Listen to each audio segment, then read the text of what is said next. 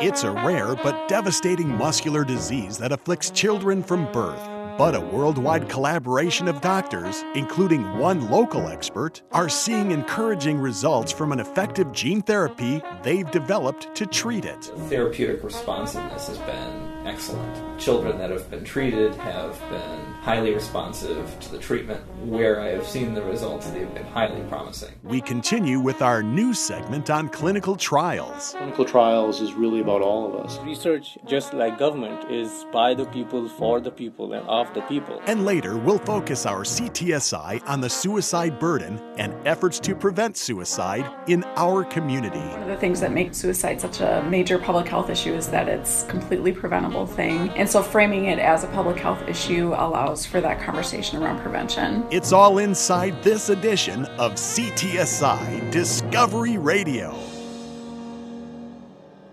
Welcome to CTSI Discovery Radio. I'm your host, Brian Belmer. CTSI Discovery Radio is brought to you by the Clinical and Translational Science Institute of Southeast Wisconsin. The CTSI is a consortium of researchers, doctors, scientists, and others representing eight institutions, including the Medical College of Wisconsin, Milwaukee School of Engineering, Marquette University, the University of Wisconsin Milwaukee, Children's Hospital of Wisconsin, Froedtert Hospital, Blood Center of Wisconsin, and the Zablocki VA Medical Center. The CTSI works collaboratively across all of our member institutions in advancing biomedical research and finding new drugs, treatments, therapeutics, and interventions that are better, faster, and more economical than ever. Our mission is advancing health through research and discovery. The key to successful team science is drawing upon the knowledge and expertise of many individuals in order to advance research and findings through collaboration. Recently, we had the opportunity to speak with one local leader of a collaboration that's found an effective gene therapy in treating a rare and devastating muscular disease in children. And today you'll hear about their amazing discovery through team science. Dr. Michael Lawlor is Associate Professor, Department of Pathology, and a member of the Neuroscience Research Center at the Medical College of Wisconsin. He's also a key member of a worldwide collaboration focused on fighting a condition known as X linked myotubular myopathy, also referred to as XLMTM. Our conversation begins with Dr. Lawlor explaining what this disease is. X-linked myotubular myopathy is a severe congenital muscle disease that affects children born with the absence of a protein called myotubularin, important for the appropriate building of muscle to begin with so it can contract and the relaying of signals that the muscle needs to contract. He further explains that it's caused by a genetic mutation. It's a genetically defined disease related related to mutations in the MTM1 gene that encodes myotubularin. And so if you have an MTM1 mutation, then you have X-linked myotubular myopathy. Without the essential myotubularin protein, these babies are born very, very weak, very, very floppy, usually can't breathe well without support. They're very, very severely affected. What exactly is the function of myotubularin protein in a healthy body? There's a number of things. It can be involved in trafficking portions of the cell around communicating within the cell. It also seems to be involved with the organization of a structure called the triad. And this is a structure that takes the electrical signals that are on the surface of the muscle cell that are telling it to contract, and it translates it to the organelles within the cell that release the calcium that's needed to actually produce muscle contraction. And so when myotubularin's gone, these structures don't form, and this process is markedly impaired. How and when is XLMTM typically detected? Dr. Lawlor says once the baby is born, you have a very, very weak child essentially from the time of birth Sometimes these children get genetic testing very early in life. Sometimes they receive a muscle biopsy. The clinical look of the disease is very severe, but also similar across a number of genetic causes. So you need genetic confirmation to be sure that you're really dealing with this. The baby's mother is the carrier of this genetic mutation. The father only has one X chromosome, so if he's got the mutation, then he's got myotubular myopathy. So it's always got to be the mother. Or you have a new mutation that isn't in the mother, what they call a de novo mutation that just happens to show up in the embryo. And so when you test the mother to see if it was a carrier or one of these de novo situations. Either way, a child born with X linked myotubular myopathy faces a lifetime of severe physical challenges. The vast majority of these patients, I'd say well over 90%, are very severely impaired. I mean, I've met three patients ever with myotubular mutations that are capable of walking. I've met many, many more than three. There's other issues that can accompany XLMTM, adding to the challenges of day to day life. You're dealing with problems that patients with any kind of muscle disease would have catching a cold and being unable to cough sufficiently to clear it, respiratory infections, issues related to feeding in some cases, and things like that. As far as gender, this is a disease that affects almost entirely only males. It's possible for a female carrier to manifest some level of symptoms, and maybe in one or two cases it's been similar in severity to essentially what all the boys experience but it's a very phenomenally rare situation. Dr. Lawlor says even in boys, XLMTM is rare. It's reported at about 1 to 50,000 males. Seems like even less common than that. Since I've been operating in Milwaukee, we've diagnosed two patients over the past seven years. On top of its rarity, the life expectancy of a child born with the disease isn't too promising. About half of them die of their disease, even with supportive measures, in about the first 12 to 18 months of life.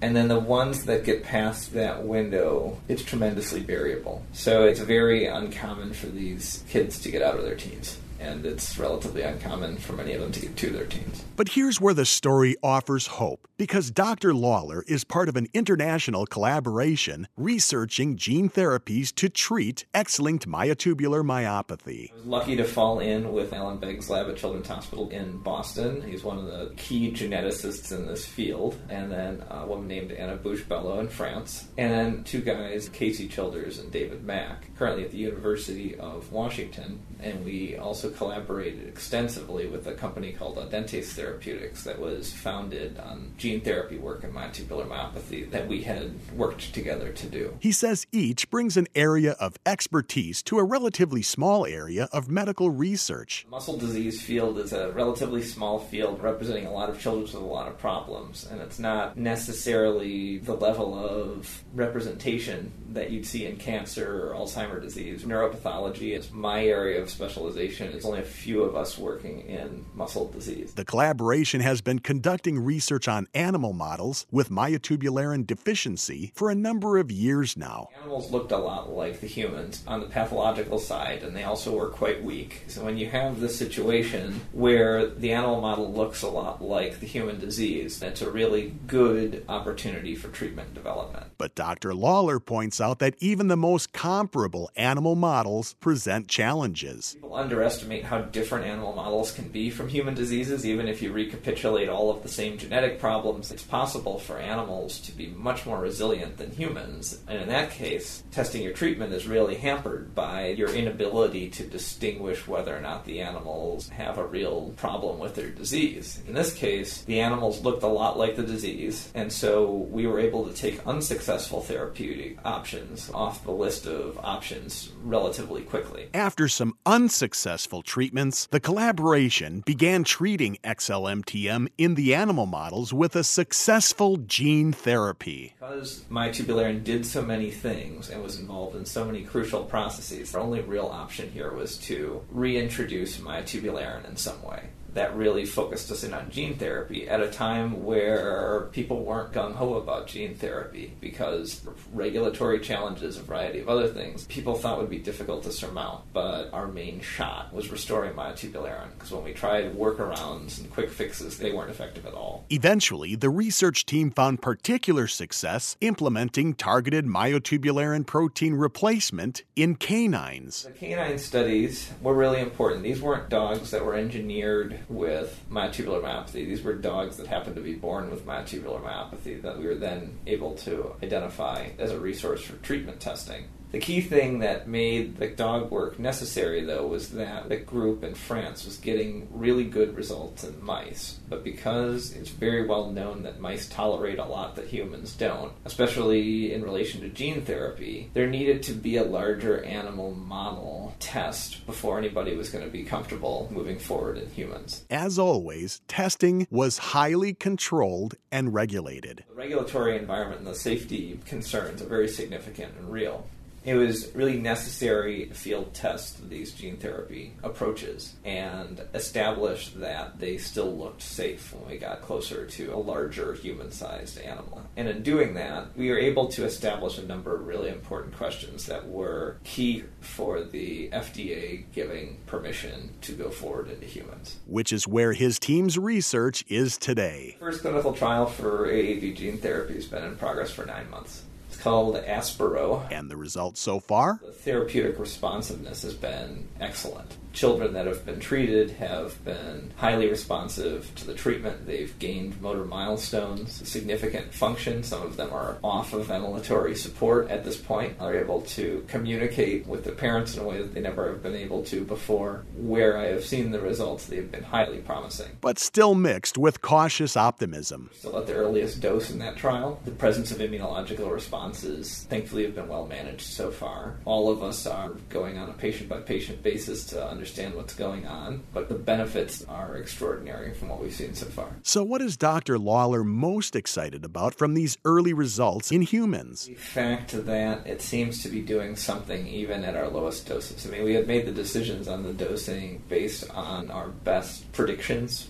from the animal work. Certainly, the idea that we are already at a significant level of benefit in our earliest patients is very promising, and we hope that things will continue to get better. While this research and clinical trial is primarily funded by Audentes Therapeutics, a San Francisco based company focused on developing and commercializing gene therapy products, Dr. Lawlor tells us that earlier research he's done has been supported by the CTSI are a number of places that a young investigator can get money to try out new ideas, and the CTSI has certainly helped me out a lot with that. It's really important to not get stuck in a single direction, and so the CTSI has really been instrumental in allowing me to get those other more academic elements of the lab supported and running parallel with this work. Next, we learn that Dr. Lawlor's work is largely inspired by a childhood friendship. He shared this story recently when he was the keynote speaker at the Imagine More dinner for the Medical College of Wisconsin's Neuroscience Research Center. There's a reason that I work on muscle diseases, and that's this guy right here. And his name is Peter Tucker. Peter and I grew up together since about the age of 10. I wasn't the most athletic 10 year old boy, so the fact that Peter was already in a wheelchair didn't really affect what we were doing all that much.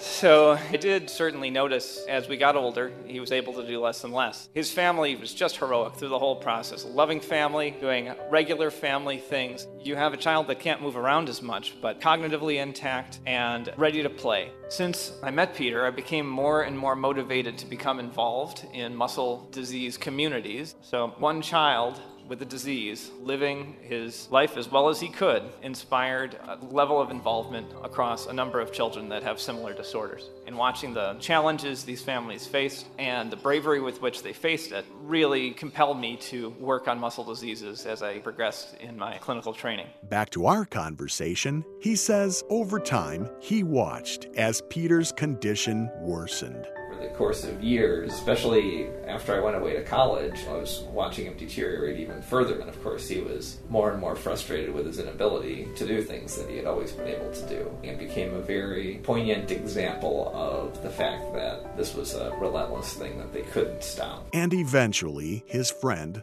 lost his battle which only fueled Dr. Lawlor's determination. He passed away when I was in medical school. Know, as a medical student, I was always very interested in something for a couple of weeks and then couldn't envision doing it for 30 more years. And it really came back to this muscle disease thing. You know, I knew that this was a problem that I was always going to think was important. Even if I spent my career trying to develop something for this and nothing came of it, at least it would be time and effort well spent. That's an understatement. I asked him what he thinks Peter would say about his team's research today. I think he'd be happy. I think he'd wonder what took so long. you know, for most of my childhood, I kind of operated under the assumption that somebody else was going to fix Peter's problem, and nobody did. Today, he and his fellow researchers are fixing children like Peter. People have traditionally thought they were about 10 years away from doing something significant in these diseases, treatment wise, for the past 20 or 30 years. It's an exciting time to be doing what we're doing. There's certainly lessons to be learned that we have to try in people, but giving a kid the ability to move and play is a goal worth pursuing and figuring out. It is indeed. Our thanks to Dr. Michael Lawlor for sharing his research and story with us today. Last show, we launched a new segment focusing our CTSI on clinical trials. But before we look at individual trials, we'll first answer some common questions about clinical trials. Here's part two of our interview with Dr. James Thomas, Medical Director of the Cancer Clinical Trials Office, Associate Director, Translational Research, and Professor of Medicine, Division of Hematology and Oncology at the Medical College of Wisconsin, and Dr. Amit Gaudet, Administrative Director of the CTSI Clinical Trials Office. Let's turn it over to Kayla Pierce, who shares their insights. Kayla? Thanks, Brian. We pick up with both doctors addressing one of the biggest concerns in clinical trials protecting the privacy of participants. Dr. Amit Gaudet. We take privacy very seriously. That's probably number one concern that anyone has. We are required by the FDA to always store documents and electronic medical records behind locked doors with limited access. Only people who have something directly related to that study will have access to that data. The entire research community is really devoted towards protecting information as well as having ethical safeguards. Dr. James Thomas. You go back 50, 60, 70 years, there were clinical trials where patients were not well informed or the rights of the patients were not well preserved. So nowadays, before any clinical trial gets opened or gets started, it has to undergo both scientific review to make sure that they're going to be able to get the answers that they want. But then also it goes to what's called the IRB, the Institutional Review Board, which looks at the risks to the patients, and we have to make sure that their rights are protected, even with their eagerness potentially to participate in a clinical trial. But while your rights and privacy are protected, there can still be risks in participating. There are always risks associated with participation. Now, the extent and the severity of the risk varies greatly, but all of that should be very clearly mentioned in the consent form. The risk will depend on the type of trial and the type of treatment.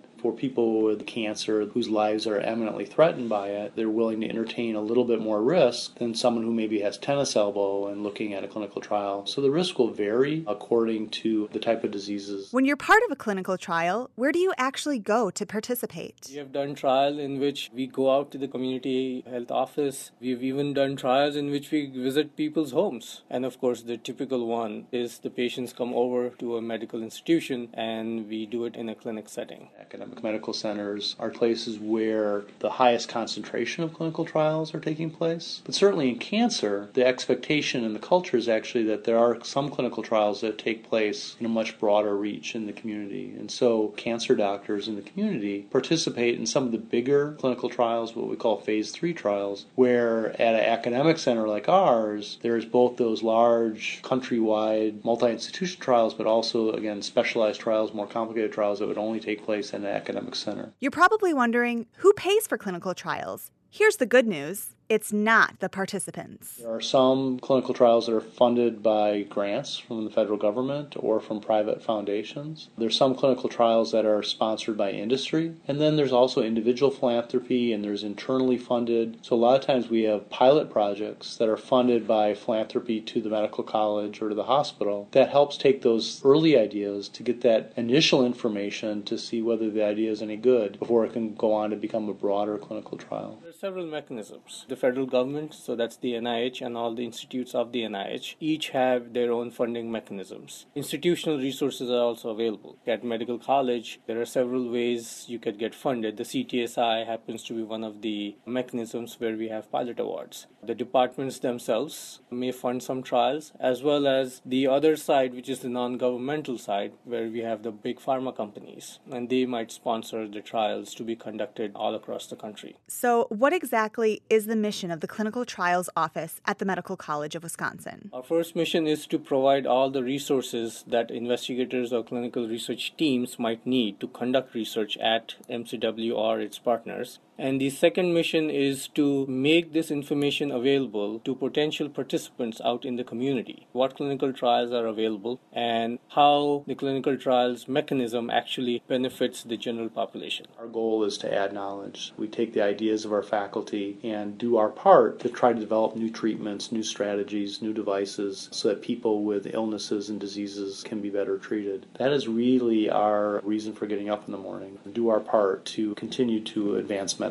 And where can you go to learn more about clinical trials right here in our community? The Froedtert website, if people go to the Cancer Center, for example, there's a page devoted to clinical trials that are here at the Cancer Center, and it's in an easily searchable format as far as what disease you have, and then also the contact information to try and find out more and see if one might be interested in participating. If you go to our website, cto.mcw.edu, there's a section called Find a Clinical Trial. There you can go and look at every trial that's active at MCW and its partners, as well as search by condition or by the name of the doctor if you know that. Or pick up the phone and give us a call. 414 805 1555 I'll be more than happy to answer any questions that anyone has. Finally, Dr. Thomas and Dr. Godet want you to know that we're all in this together, right? The clinical trials is really about all of us. It's not just the physicians or the investigators, and I think people should be commended for participating and should really seek out these type of opportunities. Research, just like government, is by the people, for the people, and of the people. They really are the benefactors of any research that's done. We'll be sure to post links on our CTSI website along with the podcast of this show. Thanks, Kayla. Finally, today, given the recent deaths of two popular public figures, Kate Spade and Anthony Bourdain, suicide has been at the forefront of news coverage in recent weeks. Therefore, it's timely to discuss this sensitive issue in our own community. To gain insight and perspective, we reached out to Sarah Kohlbeck, Assistant Director of the Comprehensive Injury Center at the Medical College of Wisconsin. Sarah and the CIC have done extensive research on the suicide burden in our community and throughout our state. And she says these high profile deaths impact our society. There's been these sort of high profile suicides, and it draws people's attention to the issue, which is good, but it's important to remember that this is happening all the time. And while not as common as other causes of death, Suicide is, in fact, a significant public health issue here in our southeast Wisconsin community and across our state. I would say it is. I mean, suicide as a phenomenon that leads to mortality is relatively rare. However, one of the things that make it such a major public health issue is that it's a completely preventable thing. And so framing it as a public health issue allows for that conversation around prevention. How does our state's suicide rate compare with the national rate? The state of Wisconsin's rate is a little bit higher than the national rate from 2016. The US rate was around 13.9 per 100,000 population, and the state of Wisconsin's was 14.9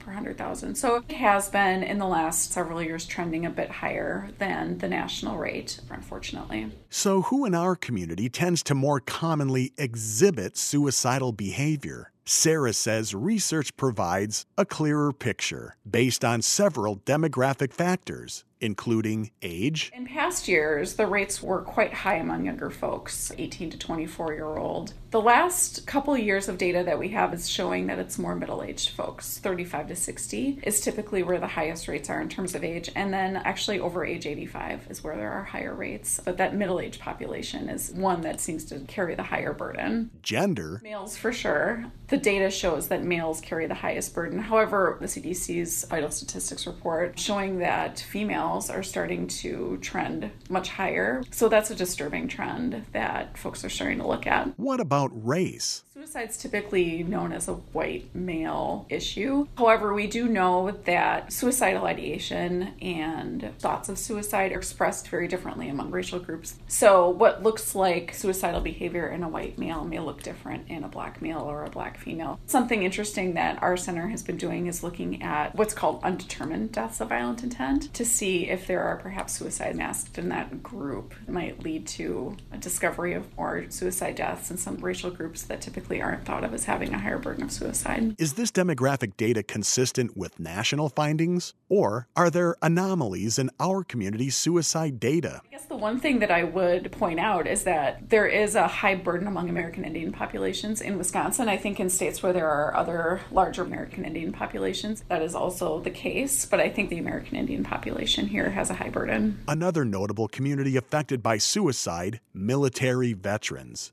How significant is the suicide burden among the veteran community? It is an issue, and we have partnerships with the VA to work on that. But unfortunately, because of things like PTSD coupled with having firearms, it's kind of a lethal combination, unfortunately.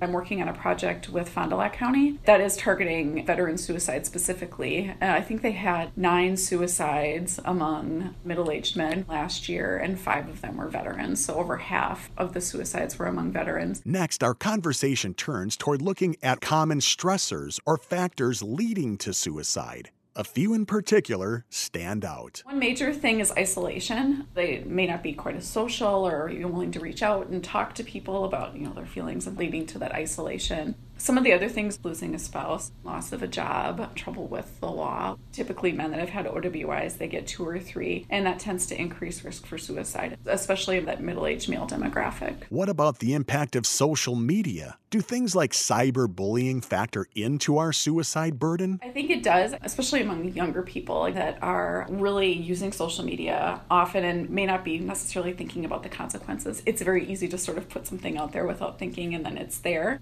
NPR had a piece on social media and young people and how it's isolating and it's potentially leading to more suicides. Last year, there were several suicides in the community, and social media had played a part in that as well. So I think that definitely plays into it. How does the suicide rate in our southeastern Wisconsin community compare with other areas of our state? We look at the rates in the state of Wisconsin in particular. The burden isn't highest in this part of the state. In fact, it's higher in more rural areas, northeastern Wisconsin, kind of in that northeastern quadrant of the state. So, in terms of southeastern Wisconsin, it's really not as high as it is in other areas. The population in other parts of the state is quite a bit lower than it is here. So, if you have several suicides where there's a smaller population, the rate per 100,000 will be a little bit higher.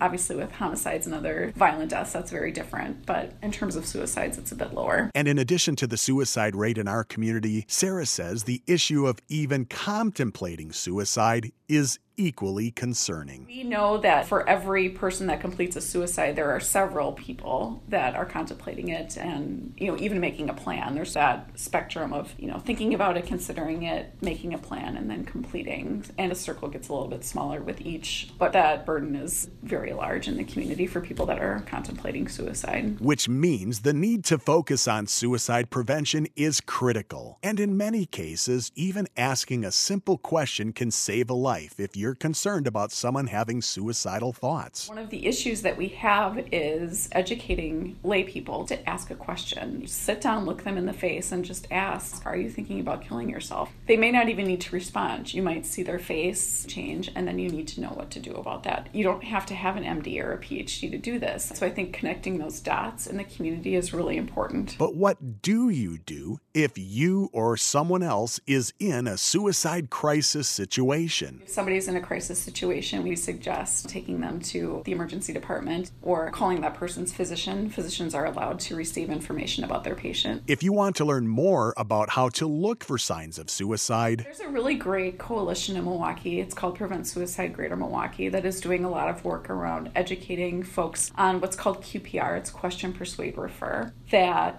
teaches people how to sort of identify signs of potential suicidality. There's a lot of really good work that's being done around there right now. Plus, there's lots of other resources available. Prevent Suicide Wisconsin is the statewide suicide prevention coalition, and then Mental Health America of Wisconsin. The other one is Hopeline. It's a texting service. A lot of teens actually have used this, and it's free. We'll be sure to post links on our CTSI website along with the podcast of this show.